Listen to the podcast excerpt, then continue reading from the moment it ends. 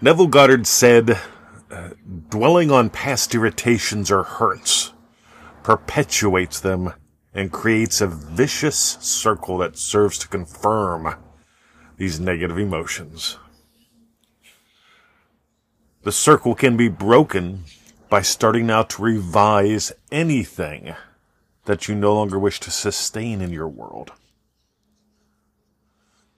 By revising the past, you rid yourself of any effect that it may have on your future.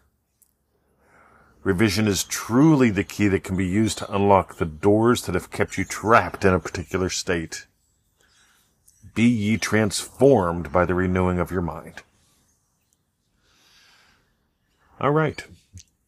That is Neville Goddard. My name is Mr. 2020. You are listening to the free Neville Goddard podcast. Right now we're doing a cool little experiment. We're doing one quote a day. Such good fun. We're going to do either 30, 60, or 90 of these. We will find out, and so will you. And who knows, it may become a permanent thing.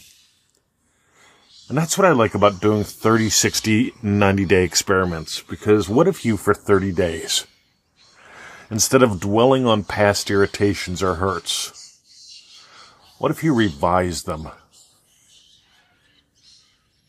Let that sink in because what if for the next 30 days, you don't have to do this for the rest of your life, though I suspect you strongly will. You see, when I find something to be both pleasurable and profitable, I continue doing it. Call me crazy. But I tend to digress, don't I? Dwelling on past irritations or hurts perpetuates them and creates a vicious cycle that serves to confirm these negative emotions. What does Neville say to do? Revise the past. Now here's the cool thing. We're going to pull some stuff out of this first paragraph that I bet you nobody in your entire life, including that guy that has the big old whiteboard that explains things really slow and monotonously like you're three years old. God. Seriously. I get it.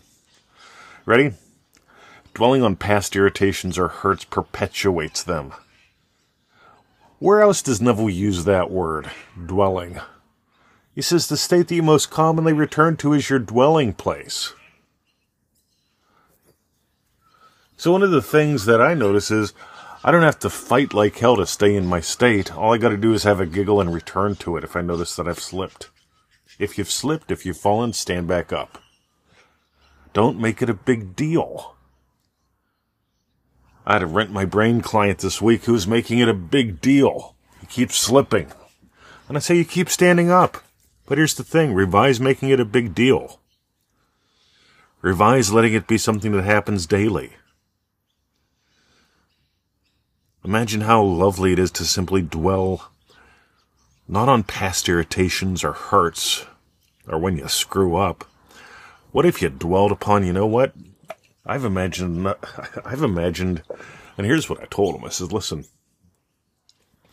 you imagine something that had you bo- be born in a country that speaks English, you've got a debit card, an iMac, a nice car, you've dated a pretty girl once or twice. It's time for some attitude, buckwheat. Dwelling on past irritations. What if you decided instead to dwell upon past pleasures. Not as if they're over. We did a thing on the show this past week about that.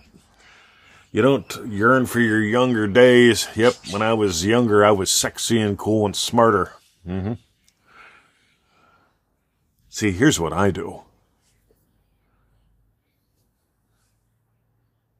You see, if I dwell upon yesterday's irritations, boy, I was stiff when I got up. Radio yeah, that's really going to have me be stiff or stiffer today. On the other hand, if I dwell on what it feels like, because memory is imagination, if I remember, if I experience what it's like to bound out of bed, if I experience what it feels like to be passionately productive, see, where are you dwelling? Here's the big thing. Where do you want to dwell? Put that in your past. You want to be passionately productive and you've been a procrastinator? Go back to the last time you procrastinated. and revise that into being passionately productive. How would you do that? You could imagine what implies you were and celebrate that success.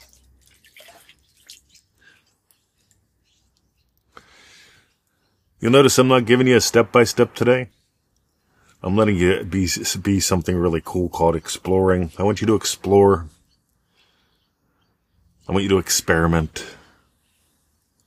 Where exactly should I revise, Mr. 20? Only you can discover that. I can give you some guidance.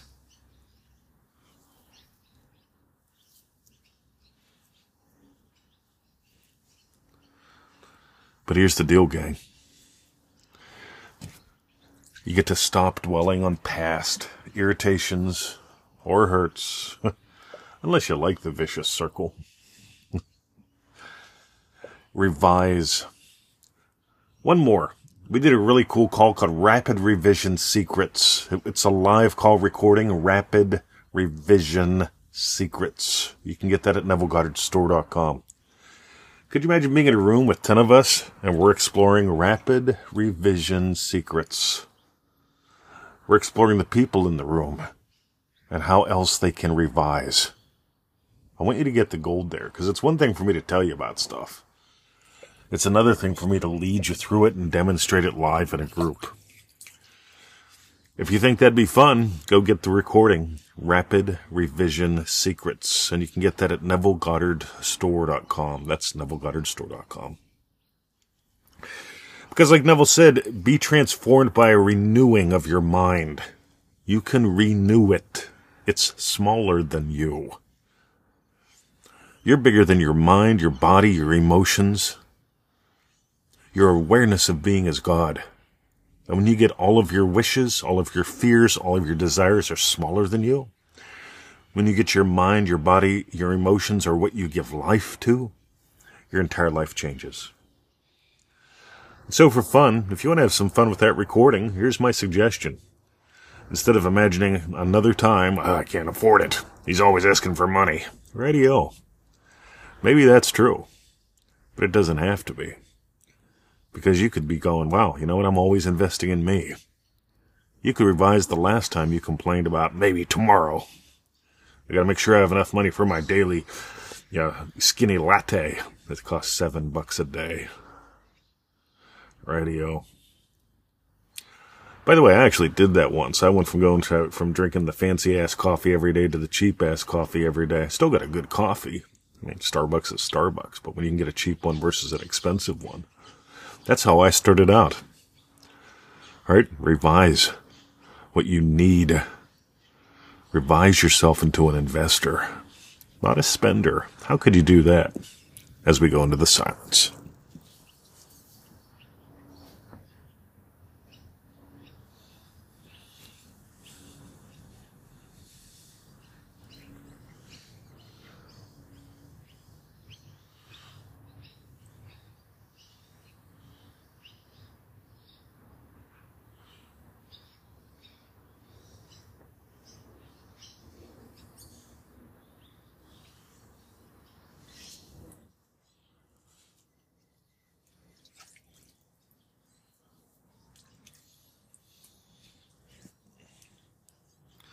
So years and years ago, I got ambushed by Oopie Hall. I don't even know if the guy's still alive. But Oopie Hall ambushed me behind the IGM market in Scottdale, Pennsylvania. He came up, he asked a question. A lot of muggers do that. They'll say, hey, what are you doing kissing my girlfriend? I'm like, who's your girlfriend? I wasn't kissing your bam. While I'm answering the question, he's lighting me up. My dad took me to the hospital for that. They gave me a tetanus shot. I have no idea why. My dad was furious. And you know what? This shook me to my core because I was a yellow belt or a blue belt at the time.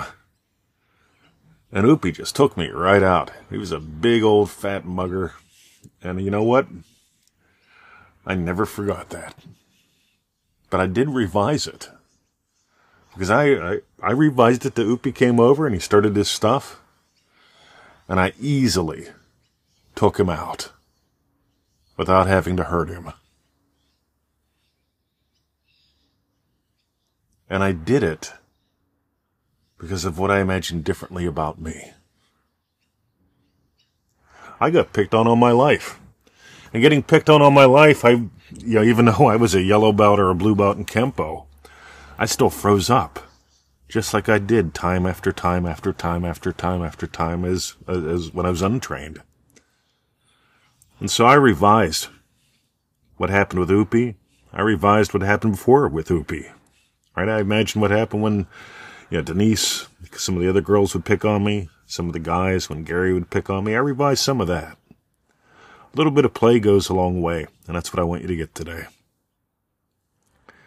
Have a lovely day. My name is Mr. 2020. If you got gold today, Rapid Revision Secrets. Go get it at NevilleGoddardStore.com.